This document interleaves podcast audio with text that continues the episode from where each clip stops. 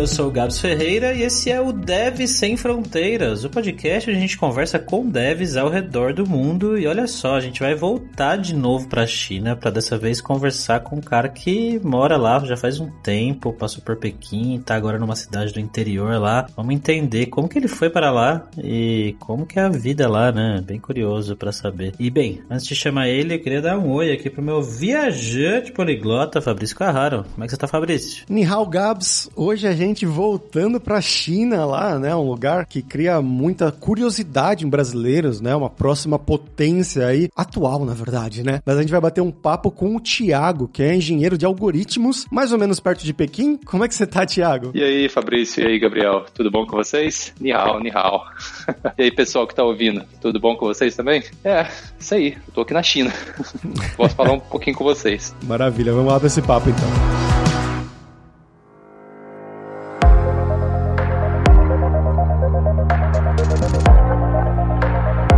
Tiago, pra gente começar aqui, cara, eu queria perguntar um pouquinho sobre você, né? Então, conta pros nossos ouvintes de onde você é no Brasil, o que você estudou na sua vida, né? Um pouquinho do seu trabalho e como você foi parar aí na China. Beleza, então. Não sei se já, já deu pra ver pelo meu sotaque, mas eu sou mineiro. Eu sou de, de Oliveira, em Minas Gerais. Eu, eu estudei, na verdade, ciência da computação na cidade de São João del Rei, na Universidade Federal de São João del Rei. Não tem festa lá em São João del Rei? É, tipo, é famoso por alguma festa? Tem, tem bastante. Ah, festas em geral, não sei não, mas assim, tem muita festa universitária, né? Cidade é. universitária. pois é, mas durante a minha, minha graduação eu tive a oportunidade de ir para o exterior. Eu peguei o, a bolsa do, do Ciências Sem Fronteiras. Vocês claramente devem, devem se lembrar do programa 2000 e, foi 2013. Eu, eu fui para a Austrália. Eu fui para a Australian National University, que fica na, na capital, em Canberra. E eu estudei lá um, um ano, um pouco mais que um ano, 2013 2013 a 2014. Nesse período aí foi o período que eu, que eu conheci a minha atual esposa, né? Ela, ela é chinesa. E depois que eu terminei esse exchange, esse, esse intercâmbio, eu voltei para o Brasil, terminei meu curso no Brasil, uh, o de ciência da computação, e logo depois eu queria fazer mestrado, eu queria me especializar. Nesse período de especialização, eu, tipo, nesse período de decisão, eu tive três oportunidades. Eu tive a oportunidade de estudar mestrado no Brasil, também em ciência da computação, na UFLA, que era na Universidade de Lavras. E eu também apliquei para lá para a Austrália, não foi para a Australian National University, foi na University of New South Wales, que fica em Sydney. E eu também apliquei para a China, porque a, a, minha esposa,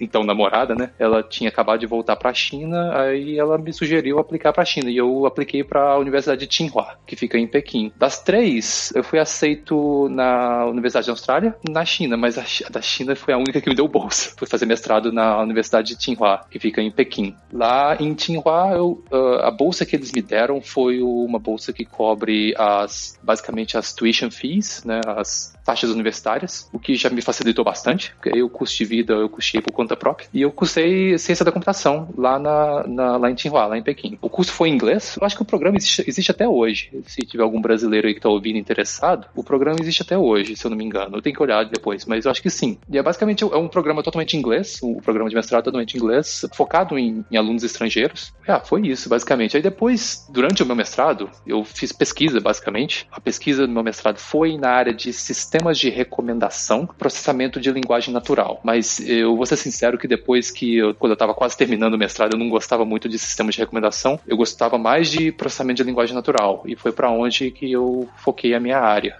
depois que eu terminei o mestrado, eu apliquei para algumas posições de trabalho e eu acabei conseguindo a, a posição que eu estou trabalhando atualmente. Terminei o mestrado em 2000 e 2018. Foi, foi 2018. E eu fiquei aqui na China mesmo. A empresa na qual eu trabalho hoje em dia é a Giants. A gente é uma startup, é uma startup sino-germânica. A gente tem um, um, escritório, ou tinha, né, um escritório aqui na China e outro lá na Alemanha. Uma coisa meio inusitada para uma startup, que geralmente começa se só num lugar, num país só, depois vai, vai expandindo para outro lugar, mas a gente começou em dois lugares, porque foi uma junção de, de tecnologias que foram desenvolvidas aqui na China e lá na na Alemanha, que na China foi uma tecnologia da, da Peking University, e outra lá da Alemanha. Mas só para talvez eu fugir um pouco do contexto aqui, se eu falar o que, que, a, que a startup faz, né? A gente trabalha com monitoramento de, de eventos no mundo inteiro. A gente, basicamente, monitoramento de, de cadeias de suprimento, né? Cadeias de fornecedores. Então, a gente tenta identificar se há eventos relevantes para os nossos clientes que eles têm que prestar atenção e tomar decisões de imediato, né? Alguns dos nossos clientes têm, tipo, milhares de fornecedores no, no mundo inteiro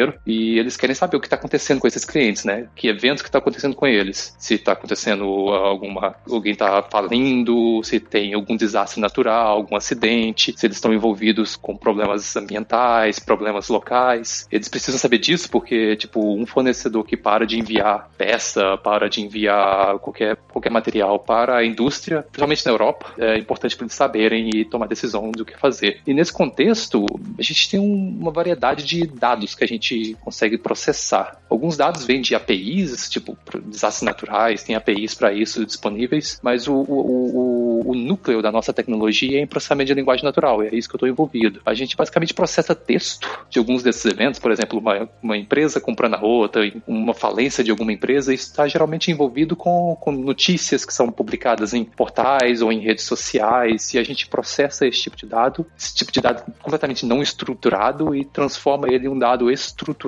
para poder depois vender para os nossos clientes. E é nisso que eu estou trabalhando, esse trabalho de, de processamento de dados. E quando foi mesmo que você chegou aí na China? Quanto tempo faz isso? Foi quando eu cheguei aqui pro mestrado, foi 2016. Mas eu já tinha vindo outras vezes na China antes. Eu já tinha vindo aqui a turismo em 2014 e 2015. Para conhecer a família da esposa? Para conhecer a família da esposa. pois é.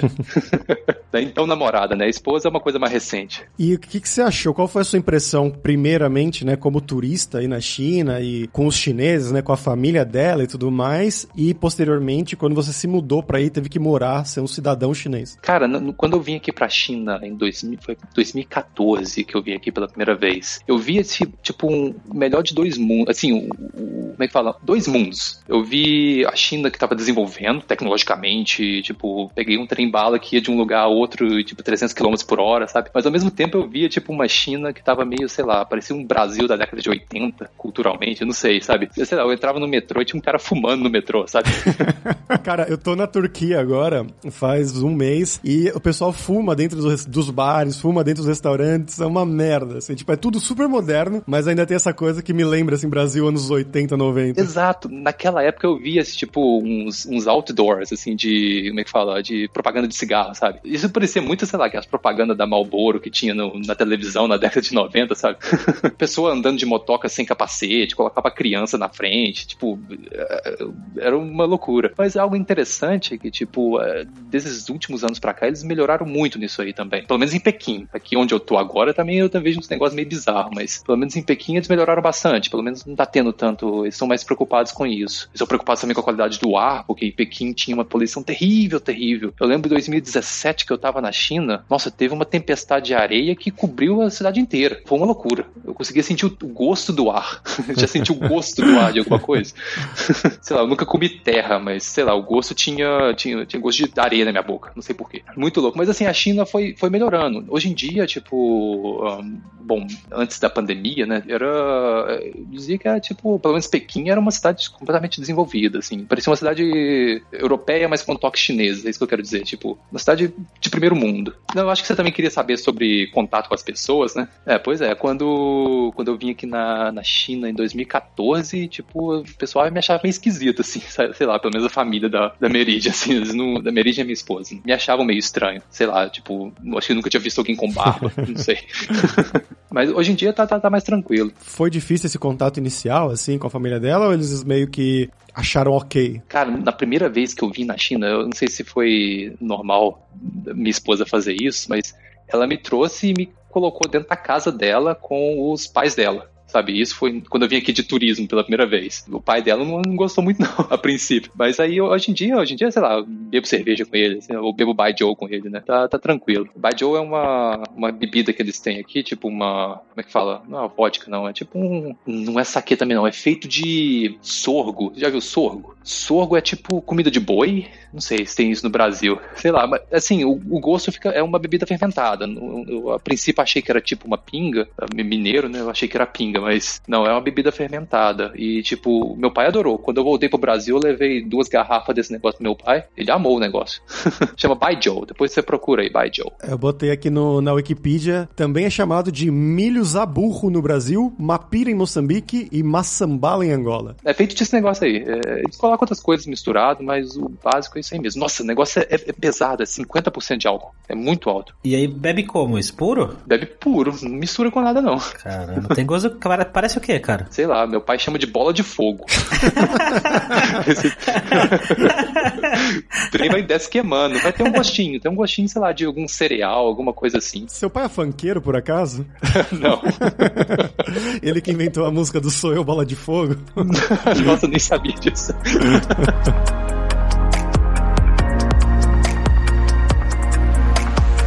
Cara, quando você foi morar aí especificamente, né? Como que foi esse processo de encontrar lugar para morar e decidir onde morar e tudo mais? Você já foi morar com a sua namorada barra esposa? Como foi? É, aí eu fui morar com ela. Foi basicamente morar com ela mesmo. Mas aí, tipo, não foi pelo menos na casa dos pais dela, né? Dessa vez.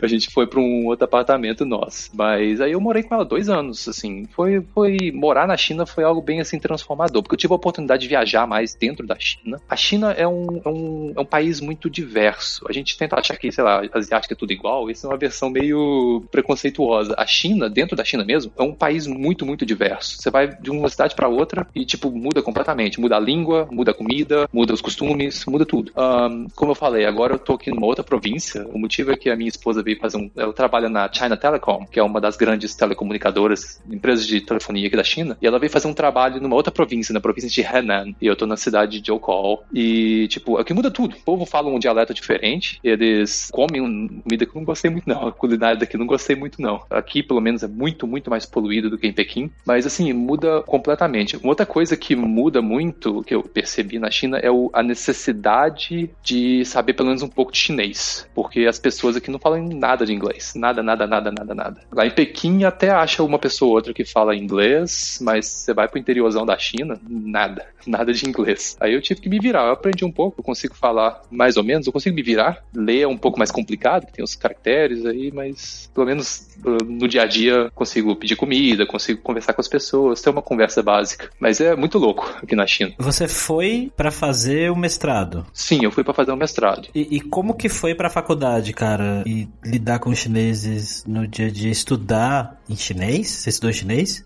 Não, eu estudei a língua chinesa, mas o meu, meu programa era totalmente em inglês. Os, os meus cursos, meus, minhas disciplinas, cadeiras que eu peguei, os professores todos falavam inglês. Essa universidade onde eu estudei é a Tsinghua University. Você pode procurar aí, T-S-I-N-G-O-A é a melhor universidade da China, em termos assim de rankings internacionais, e a melhor universidade da parceria BRICS. E se eu não me engano, em ciência da computação tá aí no top 20 do mundo. Agora não sei, pelo menos na época que eu estudava tava, agora não sei, faz tempo que eu não olho isso. É legal, legal pra caramba. O curso que eu fiz lá era, era um programa especializado para estudantes estrangeiros, mas era quando você chegava lá, tinha lá os, os cursos, tinham eles em chinês e tinham o mesmo curso em inglês. Aí tinha aluno chinês que queria melhorar o inglês dele, ele fazia o mesmo curso em inglês. Alguns alunos estrangeiros que dominavam o chinês faziam o curso em chinês. Eu, que estava lá no começo e falava muito pouco, fui o inglês, né? Porque o inglês não é um problema. Mas a universidade em si, ela é uma universidade com uma infraestrutura muito boa. Quando eu estava fazendo mestrado, eu tive que fazer uma tese de mestrado, né? uma professora orientadora, e, tipo, basicamente colocaram o servidor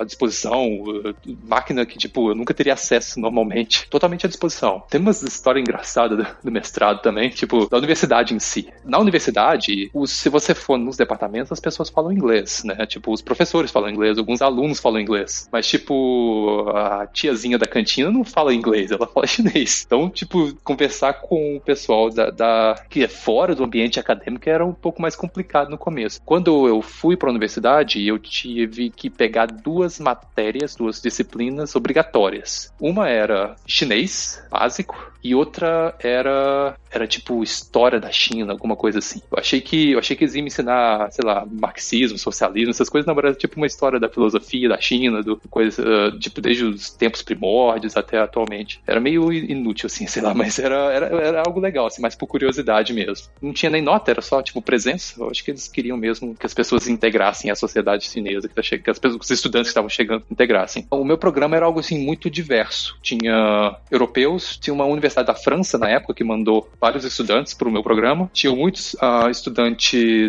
do Paquistão. O curso chinês era obrigatório, o curso de História da China é obrigatório. As outras cadeiras que eu peguei na universidade não eram obrigatórias, não. Coisas mais que me interessavam, que estavam mais... Uh, eu peguei área de algoritmos, peguei cadeira de, de processamento de linguagem natural, de processamento web, que era mais sobre crawlers, uh, coletores, esse tipo de coisa. E de data science. Data science, para mim, foi, foi bastante importante, porque eu estou trabalhando agora. Foi por aí mesmo. Eu formei em 2018. E aí, como é que foi para você entrar no mercado de trabalho, né? Porque você fez uma faculdade fora, né? Você trabalhou no Brasil? Eu trabalhei no Brasil, mas antes de eu entrar na universidade no Brasil. Mas eu, fora disso, eu não tinha nenhuma experiência no Brasil, não. Para mim, eu já entrei totalmente mesmo quando eu tava fora do Brasil. Foi aqui na China mesmo. Quando eu tava concluindo o mestrado, eu entrei em contato com algumas pessoas próximas da minha orientadora de mestrado que me direcionaram para essa startup que eu tô trabalhando agora. Foi mais por contato mesmo. Interessante que muita oportunidade de trabalho surgiu para mim, né, pelo menos essa oportunidade, surgiu para mim através de contato mesmo com, com pessoas. Conheci a orientadora, a orientadora precisava de alguém para trabalhar naquela startup e eu fui. Mas você teve que fazer um processo de entrevista e tudo mais, ou foi só, ah, tem um cara aqui, joga ele aí dentro? Não, não, teve um processo de entrevista, teve um processo de entrevista, mas assim, foi muito simples. Nesse meio tempo, também é interessante falar que eu fiz também um estágio enquanto eu era estudante na Tsinghua. A real é a seguinte, eu precisava de dinheiro para viver, né? Então, tipo, eu precisei fazer um estágio. A universidade deixou eu fazer esse estágio, porque aqui na China, visto de estudante, visto de, de trabalho, tem, tem uma lei, você não pode trabalhar sendo estudante, não, mas eu consegui uma permissão da universidade. E eu fiz um estágio numa outra empresa, que era tipo uma rede social de advocacia, de advogados. Era mais ou menos o seguinte, essa, essa empresa se chamava Alpha Lawyer. Ela é uma empresa chinesa que tinha uma... Eles têm uma rede social que é basicamente o seguinte, lá tem tipo casos na justiça, de várias províncias aqui na China e eles coletavam todos os documentos de casos e colocavam nessa rede social. Um advogado que estava lidando com algum caso, ele ia nessa rede social e procura o que ele está interessado e vê casos semelhantes e contacta os advogados que estavam trabalhando naqueles casos semelhantes para ele poder pegar alguma informação para ele no caso que ele está trabalhando. E eu, eu, trabalhei nessa rede social, não é exatamente uma rede social, mas nessa empresa. O que eu fiz nessa empresa foi um sistema de formatação desses dados. Eles precisavam de alguém alguém que formatasse esses dados de acordo com um certo conforme para mostrar nessa, nessa rede social. E basicamente eu resolvi o problema usando expressão regular e, e expressão regular resolvi uns 90% do problema. Os outros 10% eu fiz um treinei um modelo básico de, de redes neurais que identificava onde nas, na, no texto tinha que quebrar as sessões, que era tipo, os documentos eram tipo primeira instância, segunda instância, aí tinha o que, que o réu falou, o que, que o advogado falou e no final a sentença do juiz. Era basicamente isso. Eles até me ofereceram para trabalhar lá, mas um, dos problemas daquela empresa, para mim pelo menos, era a carga de trabalho. As pessoas naquela empresa eram muito fissuradas em trabalhar o dia inteiro. Elas seguiam esse modelo, não sei se vocês já ouviram falar, que chama 996. Já ouviram falar disso? Ouvimos falar, sim. No, acho que no último podcast o menino comentou. É muito comum, muito comum. Esse sistema 996 é basicamente o seguinte: é 9 da manhã até 9 da noite, seis dias por semana. Eu peguei isso porque eu trabalhava como estagiário. Para mim era duas vezes vezes por semana, né? Então, tanto faz, para mim não tem problema. Sei lá, duas vezes por semana é aguenta. Mas tinha alguns colegas que faziam isso todo dia, sabe? Tipo, seis dias por semana. Nossa, não dá, não dá. a gente morava longe e os caras faziam tudo dentro da empresa. A empresa tinha uma, um refeitório, as pessoas chegavam lá nove da manhã, tomavam café, depois almoçavam, jantavam, tudo dentro da empresa. A relação social dessas pessoas era dentro da empresa. E o outro problema dessa empresa, para mim, quando eu trabalhava, é que, tipo, muita gente não falava inglês. As pessoas que trabalhavam mais com, com business e relações assim com o cliente, algumas falavam inglês, porque tinha alguns investidores estrangeiros nessa empresa e essas pessoas precisavam vender o peixe delas para poder pegar investimento, né? E elas falavam inglês, mas no time mesmo de desenvolvimento não tinha não tinha ninguém que falava inglês. Tinha um cara que falava inglês, e esse era, era o meu supervisor no, no, estágio, e era a única pessoa com quem eu conversava. Eu achava isso muito difícil, porque apesar de a ciência da computação, desenvolvimento é ter que conversar com as pessoas. Eu precisava de um dado da administradora de banco de dados, e tipo, para eu falar com ela, eu tinha que falar com o meu supervisor para ir lá falar com ela. Era, era muito difícil, assim, eu não, eu não gostava de, nesse tipo de, de, de comunicação, eu não gostava muito, não. E outra coisa que, tipo, é muito comum isso aqui na China também, que muitas pessoas vêm de outras províncias, principalmente para cidades grandes como Pequim, Xangai, vêm e moram basicamente dentro da empresa. Essa pessoa, esses outros funcionários da empresa, eles trabalhavam lá esses seis dias por semana, nesse sistema de 996, porque para eles não tinha mais nada o que fazer, eles moravam lá na empresa, então eles trabalhavam. Eles moravam em alojamentos que a empresa fornecia, ou era algo tipo muito barato, que todo mundo juntava e fazia uma república. Não era algo que eu gostava muito, não. Esse foi o motivo, apesar de eles terem me dado uma oferta depois, quando eu saí do mestrado, eu tava, quando eu saí do mestrado, eu estava procurando um emprego, eles até me ofereceram para trabalhar lá, mas eu não estava muito feliz não. A outra oferta da qual eu estou trabalhando até hoje foi, foi mais legal para mim. Como eu disse antes, eu, eu, eu, trabalho com, com engenharia de algoritmos, né? A minha área de atuação mesmo é em processamento de linguagem natural. Eu trabalho com um problema da área de linguagem natural que é a extração de evento, que chama, em inglês mesmo é Event Extraction. Coleções de milhões e milhões e milhões de textos, eu tento extrair algumas poucas informações de eventos sobre coisas que acontecem no mundo. Uma empresa comprou a outra, houve um desastre natural, houve uma, algum, algum desastre mesmo numa empresa, houve, uh, por exemplo, uma empresa está entrando em IPO, essa, essas coisas. Para isso eu tenho que analisar milhões de milhões de textos e tentar achar padrões e algumas pequenas frases que me indicam que ali contém uma informação relevante. A ideia é separar esse texto e entregar para o nosso cliente, porque é algo que está interessado. E a gente tem que fazer isso rápido, em tempo real, porque uma informação velha para o cliente já não é, não é útil, né? E a gente tem que ser preciso, porque, em geral, em problemas de classificação, a gente tem um problema de desbalanço de dados, né? Porque, nesse caso, é, são poucos eventos em milhões de documentos. A maioria do texto é algo que a gente não está interessado. Nós estamos tentando achar esse. Tem um nome para isso em inglês que seria tipo Black Swan, que são tipo eventos cisnes negros, né? Por exemplo, a pandemia foi um cisne negro. Ninguém estava sabendo que poderia acontecer. A gente tenta achar esse tipo de, de evento acontecendo. E a maneira de fazer isso é processar texto. No momento, o que a gente faz com o processamento de dados, a gente usa um modelo semi-supervisionado. O modelo é basicamente o seguinte: a gente gera dependências gramaticais, são a estrutura gramatical do texto. Para quem trabalha com processamento de linguagem natural, a gente faz segmentação, tokenização, a part of speech, que eu não sei o nome disso em português, dependências de gramática do texto. E essa dependência de gramática parece tipo uma estrutura de árvore. E essas estruturas de árvore, a gente tem uma maneira de aprender com alguns pequenos exemplos, estruturas que são bem generalizáveis nos textos. Aí, uma vez que a gente aprendeu um padrão, por exemplo, de como extrair um evento de aquisição, a gente só aplica isso em todos os textos que a gente recebe e vê se tem algum outro, algum outro texto que bate com aquele padrão. Ah, a gente também precisa de processamento de. Ah, em português eu não sei o nome disso, não, mas em inglês é Named Entity Recognition. Você, tipo, reconhecer entidades no texto. Por exemplo, organizações, localidades, pessoas. Né? Se uma pessoa importante morre, a gente precisa saber, porque vai que é o CEO de alguma empresa que é algo interesse dos nossos clientes. Né? Nesse momento, eu estou trabalhando com isso, a gente usa esse modelo semi-supervisionado, mas ele, ele tem problemas. Problemas principais de precisão não é um problema, mas o problema de revocação é um problema, porque a gente consegue ser preciso em identificar, sei lá, se tem 100 eventos de 100 potenciais eventos de aquisição, a gente consegue identificar 98. Essa é a nossa precisão, mas o, o contrário, tipo você tem, sei lá, uma coleção de mil dados, a gente não sabe quantos desses outros 900 que não tem algum evento de aquisição ali. A gente está tentando resolver esse problema com redes neurais no momento. A ideia é, a gente já vem trabalhando nisso faz três anos, e nesses três anos a gente coletou bastante dados dos que a gente processou para os nossos clientes. No momento a gente está usando esses dados para treinar um modelo de rede neural que é o mais capaz de resolver esse problema de revocação. Isso é um problema também, porque tipo, tem esse grande desbalanço de dados. Porque geralmente modelos de classificação, se você tem, sei lá, 99% de uma classe e 1% de outra classe, isso atrapalha.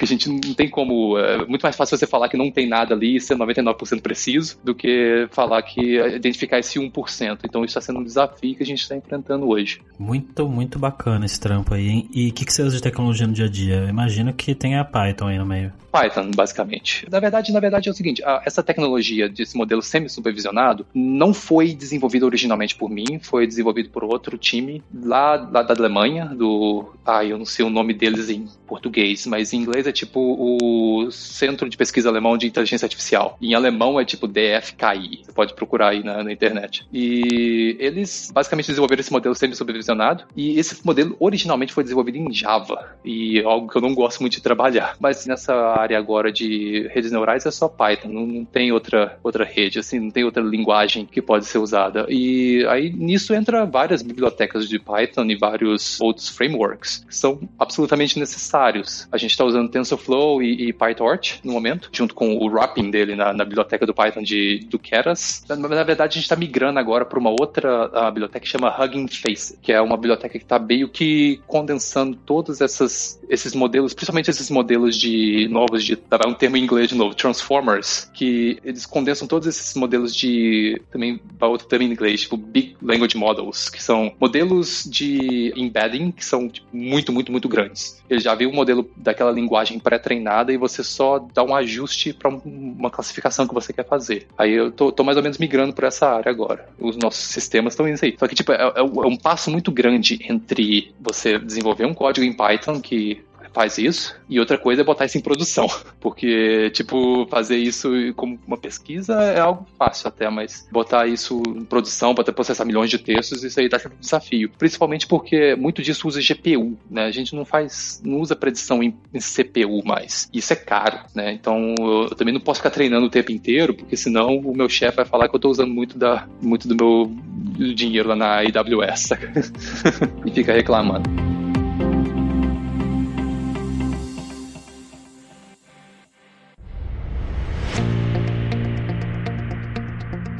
Tiago, continuando falando sobre a empresa e tudo mais, como é que é esse dia a dia, né, de você com os pares, né, os seus pares aí, seus colegas, eles agora, né, hoje em dia eles são mais chineses, eles são mais estrangeiros, são alemães aí da empresa alemã, como é que é isso? Muito boa pergunta, muito boa pergunta, porque no momento eu estou trabalhando remoto. O que aconteceu foi que em 2020, por conta da pandemia, a empresa meio que ficou inviável de manter aqui na China, porque ficou só uma pessoa aqui na China, não era eu na época, era outro colega, e o resto foi tudo para a Alemanha. Estavam todos na Alemanha. E até o momento, muitos deles não voltaram para a China. Uns não querem voltar, outros não podem voltar. No momento, está todo mundo na Alemanha. Então, tá todo mundo trabalhando lá. Os estrangeiros estão lá, o único chinês voltou para cá e eu.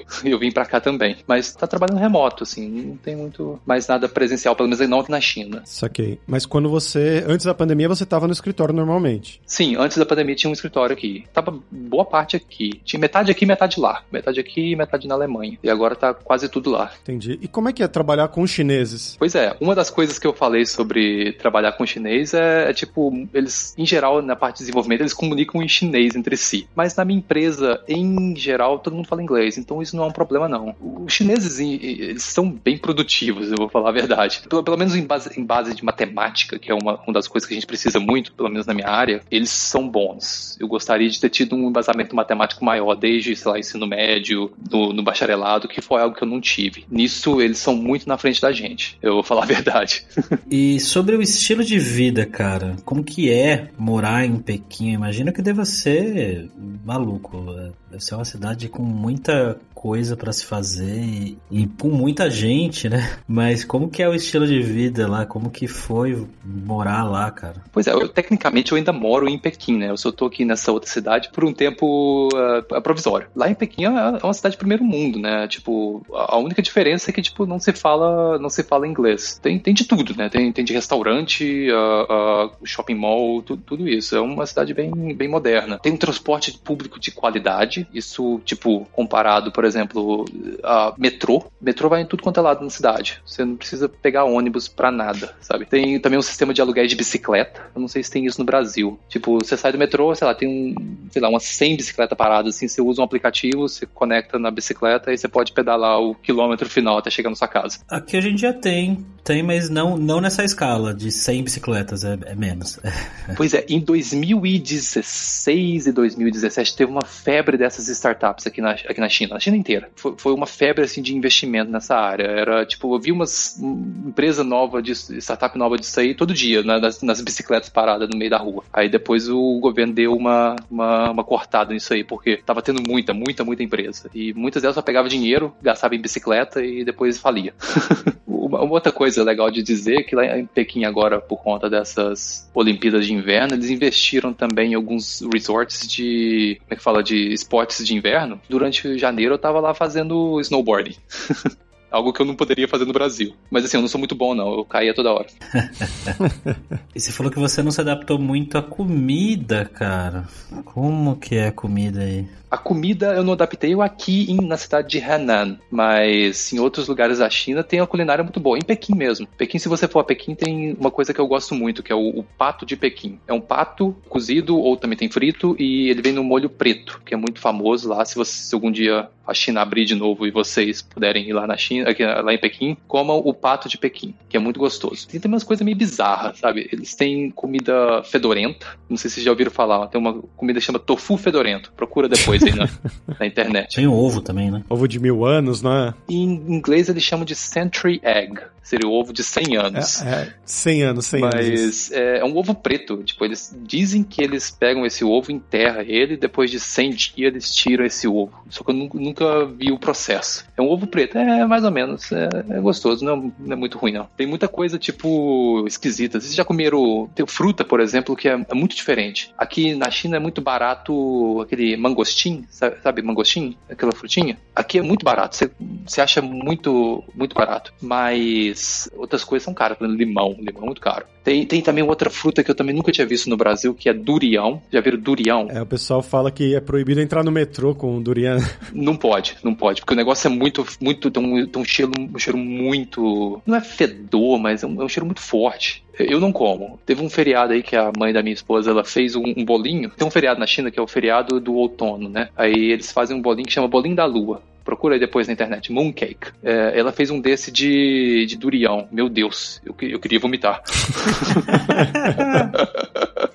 Mas o cheiro é tipo o quê, cara? Sei lá, parece um detergente, alguma coisa assim. Um, esses produtos químicos que você coloca lá, na, na, na, cozinha quando entope a cozinha, não Nossa. sei. Mas o gosto também é ruim ou é só o cheiro mesmo? Pois é, foi isso que a, a minha esposa tinha dito. Ela falou: não, mas o, o cheiro é ruim, mas você tampa o nariz e come, e fica gostoso. Não, é a mesma coisa. O cheiro é a mesma coisa.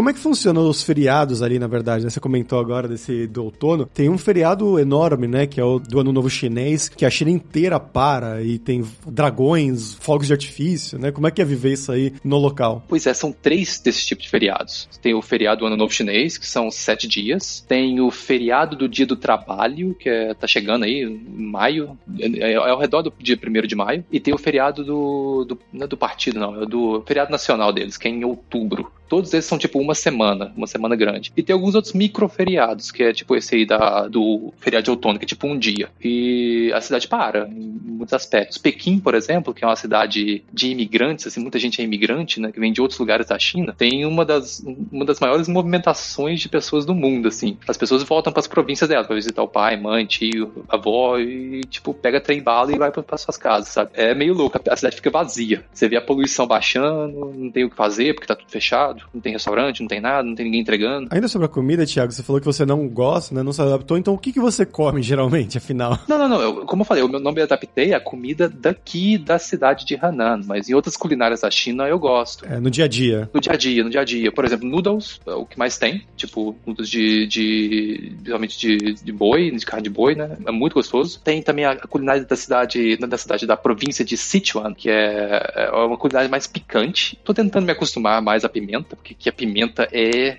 é malvada. Tem muita pimenta, principalmente nessa culinária de Sichuan. Tem uma outra coisa que eu gosto que chama roll de amor, que é tipo um bolinho com a carne dentro carne de boi mesmo. É uma coisa mais do oeste da China, da região de Gansu, de Xinjiang. É algo tipo como. É como um bolinho mesmo de, de carne. Eles chamam na, lá na região. Eu já fui àquela região, na, na região de Gansu. Tem, tem uma cidade chamada Dunhuan, que é tipo é, é algo que se não associa à China, um deserto. Tem camelo, tem. Parece, sei lá, que eu tô no Egito, sabe? É muito, muito diferente. E, e lá eles têm um lugar que chama que eles chamam de primeiro hambúrguer, porque eles falam que foi o primeiro hambúrguer, primeiro sanduíche que criou, foi lá. E eles vendem esse negócio, é muito gostoso, é muito bom. Tem também um outro frango, acho que é frango xadrez, que chama no Brasil, é, em chinês é gongbao jidian. É, eu adoro esse negócio também, eu peço muito disso. E geralmente a, a, culinária aqui é arroz, pelo menos no sul da China, é mais arroz com alguma carne, algum vegetal. No norte da China tem muita sopa, muito noodles, muita, é muita sopa mesmo. E aí onde você tá agora, por que, que você não tá gostando? O que que tem aí? Ah não, aqui é meio que interiorzão, sabe? Não, não é que interiorzão, essa província em si, ela é meio esquisitona, não sei. Eu já tinha vindo aqui uma vez e, tipo, é meio poluído, é meio, é meio, sei lá, a comida não é muito boa, tem, não tem muito o que fazer. E a gente veio para um lugar que é interiorzão, mas assim, interiorzão na China tem 9 milhões de habitantes. então, tipo, é uma cidade, tem, tem vários níveis das cidades aqui na China. Tem Pequim, Shanghai, Shenzhen, que são as principais cidades, elas são nível 1. Mas tem outras cidades que são nível, níveis 2 e nível 3. Essa aqui é nível 2. É no interior, tipo, bem isolado do resto, mas ainda assim é, um, é, bem grande. Mas sei lá, eu não acostumei ainda não. A gente veio pra cá, sei lá, segunda-feira, hoje é, hoje é quinta, então não tem. Não deu tempo ainda de acostumar, não. vamos ver nos próximos dias. Ah, dá tempo ainda, dá tempo, tem tempo. Dá tempo, ainda. vamos ver.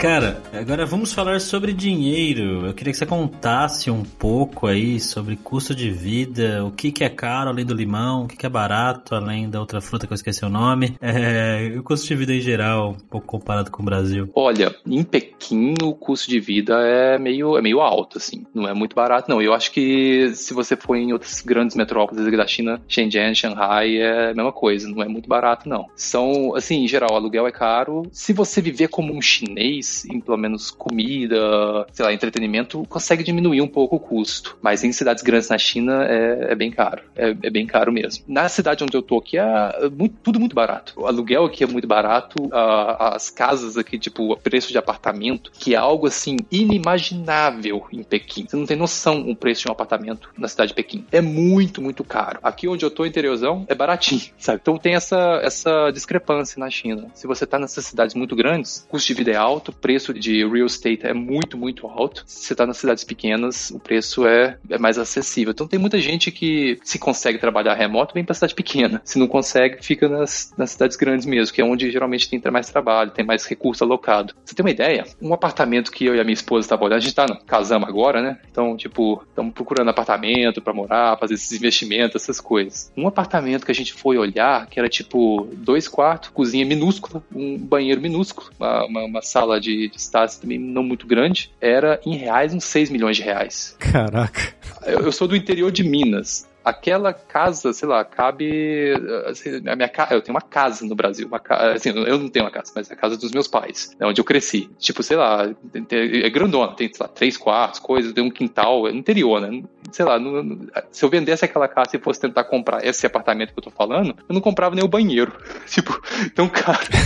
Era muito, é muito caro as coisas, é muito caro. Aí fica no, no dilema, né? Ou você pega um investimento para pagar em, sei lá, 20, 30, 40 anos anos, o que muito chinês faz. Eles pegam um empréstimo com o tio, com o avô, com o parente, com o amigo, dá de entrada e vai pagando isso do jeito que dá. Ou, ou você tenta comprar uma casa mais afastado. Mas aí tem o um inconveniente de quem tem que trabalhar pessoalmente, né? Que é o caso da minha esposa, por exemplo. Uh, isso é um pouco complicado, né? Que aí tem que pegar metrô por um, longa, um longo período de tempo por dia, né? Não é muito legal. E o salário de dev por aí, como é que é? Salário de dev, salário de desenvolvedor, depende da área, né? Por exemplo, o salário de, se você for fazer web, web development, você consegue tirar entre de 10 a 13 mil reais por mês. Aí depende de onde também. Nas, nas cidades grandes é por aí, um salário desse. Antes de imposto, né? Aí depois tem imposto, aí tem outra coisa. Quem tá. Isso de entrada, né? Quem já tá mais bem desenvolvido consegue tirar mais do que isso. Eu falei mensal também, né? Em outras áreas, por exemplo, na área de, de machine learning, que, é, que eu posso falar mais, consegue tirar aí uns six figures, né? Seria tipo 100, 100 mil dólares, assim, tipo, no, no ano. Chega, chega nesse nível. Depende também muito do contrato que você assina, né? Aqui na China é muito do contrato. Tem contrato que vai te ser mais oneroso nessa parte, mas também quer que você trabalhe 996, né? Tem contrato que talvez seja mais. Uh, você trabalha mais sobre demanda e talvez não tenha tanta demanda desse jeito. Então depende do contrato. Tem contrato também que foca menos no salário e mais nos bônus, que também tem o bônus, né? Seria tipo o décimo terceiro que tem no Brasil. Uh, depende do contrato. O que vale mais é o contrato, assim. O contrato também geralmente respeita as leis chinesas, né? Então, tipo, é obrigatório ter seguro-saúde. Se bem que o seguro-saúde do governo nem sempre é, é legal, mas é obrigatório ter seguro-saúde. Tem também, tipo, seguro-desemprego, tem aposentadoria. É, só que muitos desses sistemas aqui na China funcionam como um sistema de depósito, né? Você e o seu empregador contribuem para esse sistema e, tipo, quando você quer gastar esse sistema, você vai lá e tira, sobre algumas condições. Por exemplo, o sistema de saúde,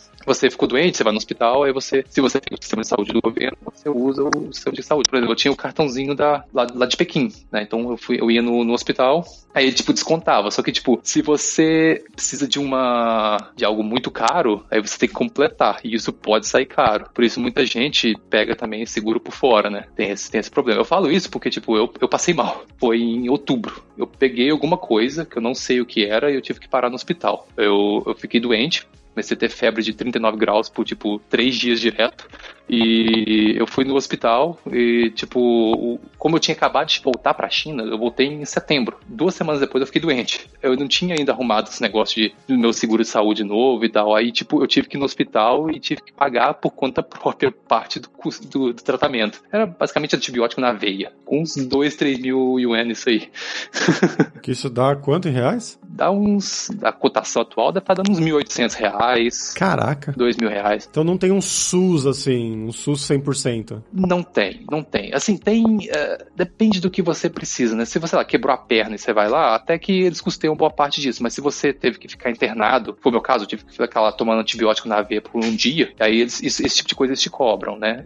Outra coisa, se você precisar de uma, por exemplo, cirurgia muito grave, eles não vão custear tudo. Não vão custear tudo, não. A mãe da amiga da minha esposa foi em 2019. Ela, ela faleceu. E antes de falecer, ela ficou no hospital por tipo duas semanas internada. Ela ficou num hospital melhor. Assim, era um hospital mais, mais com mais recursos e tal. A conta que ela tinha me falado deu 100 mil renminbi. Na cotação atual, deve estar dando 80 mil reais por aí. Caramba. É, bom, eles tinham condições, né? Eles eram um pouco mais avantajados de dinheiro, mas mesmo assim eu não queria pagar uma conta dessa, não. E você tinha comentado de impostos também, né? Como é que funciona esse, os impostos? Quantos por cento? Ah, boa pergunta. Porque agora eu tô recebendo meu, meu salário na, na Alemanha. Eu tô recebendo meu salário em euros, né? Então eu não tô sabendo direito como é que tá o sistema atual. Mas quando eu tava aqui na China, em 2019, eu recebi o salário aqui, salário, eh, os impostos estavam cobrando em torno de 25%, 30%. 30% do meu salário. Mas ele é, ele é progressivo, né? Se o seu salário for menor, é, o, essa, essa alíquota é menor. Uh, esse, esse imposto de renda que eu, tô, que eu tô falando, né? Ele é interessante que, tipo, em 2018, eles. Foi, 2018, foi 2019, eles, eles mudaram um sistema que é um sistema, tipo, você é cobrado menos no começo do ano e seu salário vai diminuindo no restante do ano. Tipo, no começo, no primeiro mês de janeiro, você, seu salário é maior. Aí, tipo, em dezembro, seu salário é menor. Eu não sei se faz sentido isso, é algo gradativo. Teve um ano, 2020, que eu recebi um salário a mais. É, foi um erro da, da, empresa, me mandaram um salário no mês errado. Me mandaram um salário a mais. Então, tipo, eu fiquei com 13 salários naquele ano, no outro ano eu fiquei com 11. Eu tive que pagar impostos a mais sobre esse dinheiro extra que eu recebi. E, tipo, eu não fiquei muito feliz com isso, não. Eu cobrei da empresa.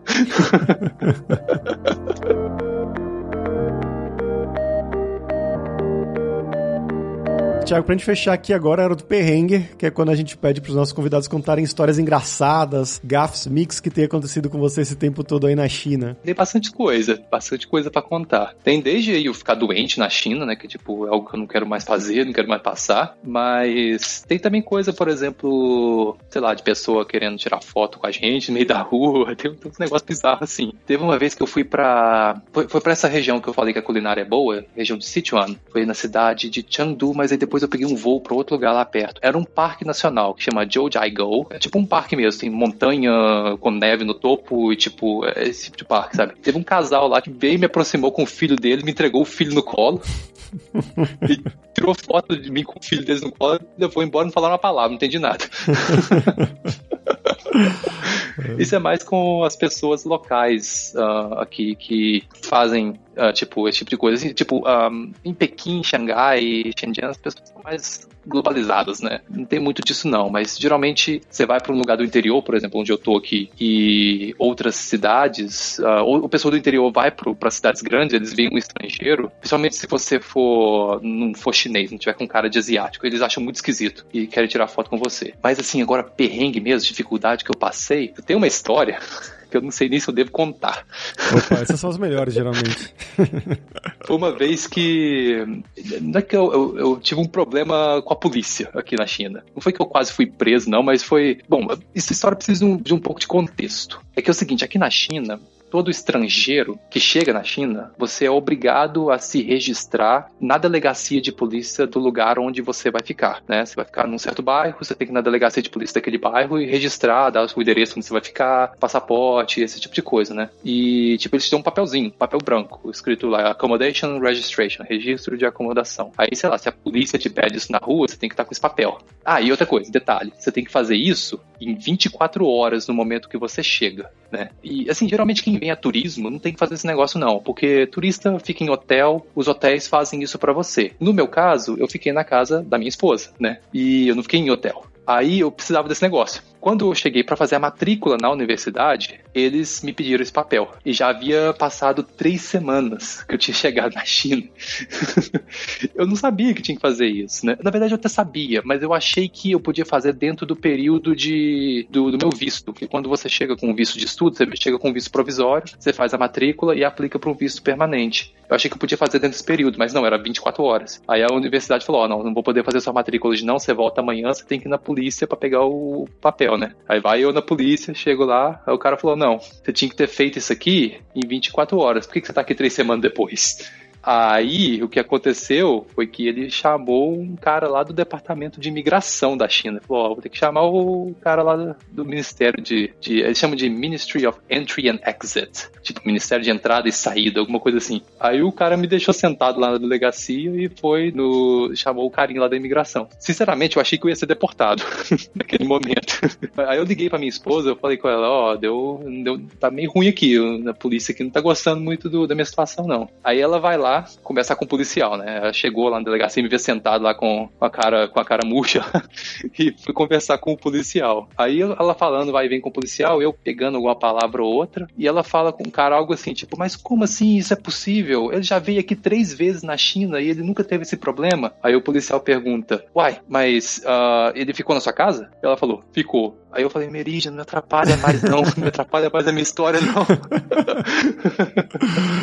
pois é, o que aconteceu foi o seguinte, aí chegou esse carinha da, da imigração e demorou tipo duas horas, eu fiquei lá sentado no celular um tempão. Eles deixaram eu ficar com o celular, não me prenderam, não fizeram nada não, só me deixaram sentado lá, eles sabiam que não ia pra lugar nenhum, me deixaram sentado lá. Aí chegou o carinha da imigração, ele trouxe dois papéis, um em chinês e um em inglês. Ele ligou a câmera e falou, ó, você vai ter que ler esse papel todo em inglês aqui. Aí eu fiquei lendo lá o papel, era um papel longo, falava coisas tipo, olha, eu não, não podia podia ter feito isso, tinha que ter feito em 24 horas. Se eu fizer de novo, isso aqui é só uma advertência, que era o que tava falando no papel. Se eu fizer de novo, eu ia ser multado. A multa na época era 5 mil yuan, aí uns, não, uns agora a cotação dólar é uns 4 mil reais por aí. E, tipo, se eu continuar fazendo, eu posso ser deportado. Foi isso que o papel tava falando. Ele filmou, eu tive que assinar e deu tudo certo depois. Aí eles produziram o registro lá de acomodação. Mas é assim, cara, se tipo, você chega num lugar, você tem que fazer esse negócio. Se você troca o visto, tem que fazer isso também. Eu, troquei o passaporte quando eu tava na China, tive que fazer isso também. É meio chato isso. Acho que agora eles estão migrando para um sistema uh, online, porque antes você ia lá, o cara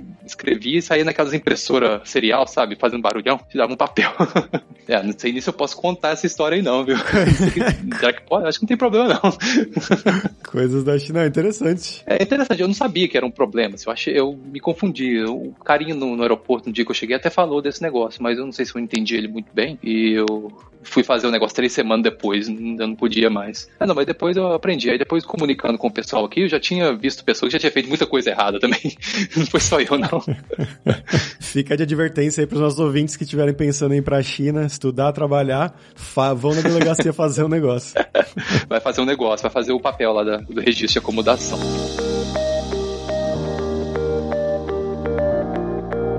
Tiago, muito obrigado pela sua participação, cara. Foi muito legal. Você quer divulgar alguma coisa? Uai, cara, na verdade, eu, eu não tenho nenhum canal em mídias sociais, nada do tipo. Ah, talvez seja uma coisa boa até para nossa empresa, né? No momento, a gente está, como eu falei, a gente está fazendo essa, esse, essa migração desse sistema semi-supervisionado uh, para um sistema supervisionado, e a gente precisa de muito dado anotado, anotação de dados. E anotação de dados é um trabalho meio, meio chato, né? Você tem que sentar, ler texto, dar uma classificação, marcar alguma coisa. Então, se tem aí alguém que está interessado, sei lá, estudante, uh, falar duas línguas, né, tem que falar inglês no mínimo, uh, tá interessado em pegar algum, são, são pequenos trabalhos, né, meu horário, algumas partes assim, pode, pode mandar uma mensagem, manda o CV lá, manda o currículo para mim, e aí às vezes pode, pode rolar uma contratação aí na, na empresa, vamos ver. Maravilha, o contato do LinkedIn do Thiago vai estar tá lá na descrição desse episódio em devsemfronteiras.tech.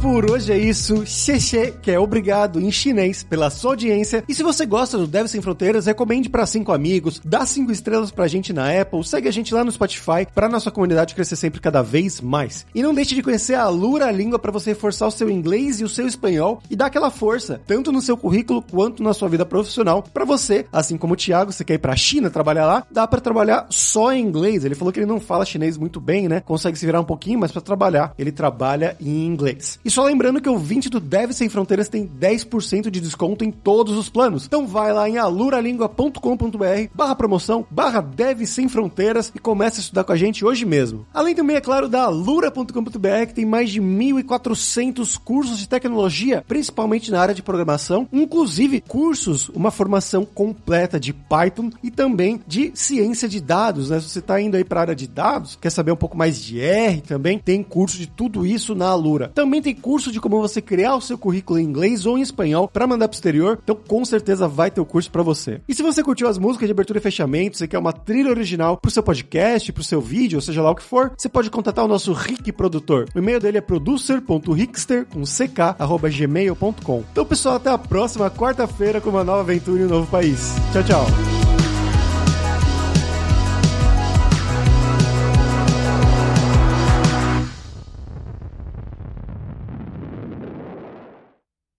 Este podcast foi editado por Radiofobia, podcast e multimídia.